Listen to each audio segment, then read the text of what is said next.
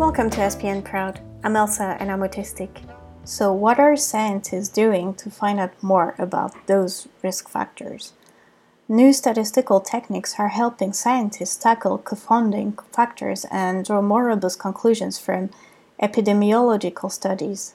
Animal studies provide evidence about the mechanisms by which particular factors increase or decrease autism risk and several efforts such as the Environmental Influences on Child Health Outcome Study and the Early Markers for Autism Study are tracking environmental exposures and risk factors in children starting before birth. It's important to remember that even for environmental factors that do appear to increase autism risk, the absolute risk of having a child with autism is small and it's not a fatality.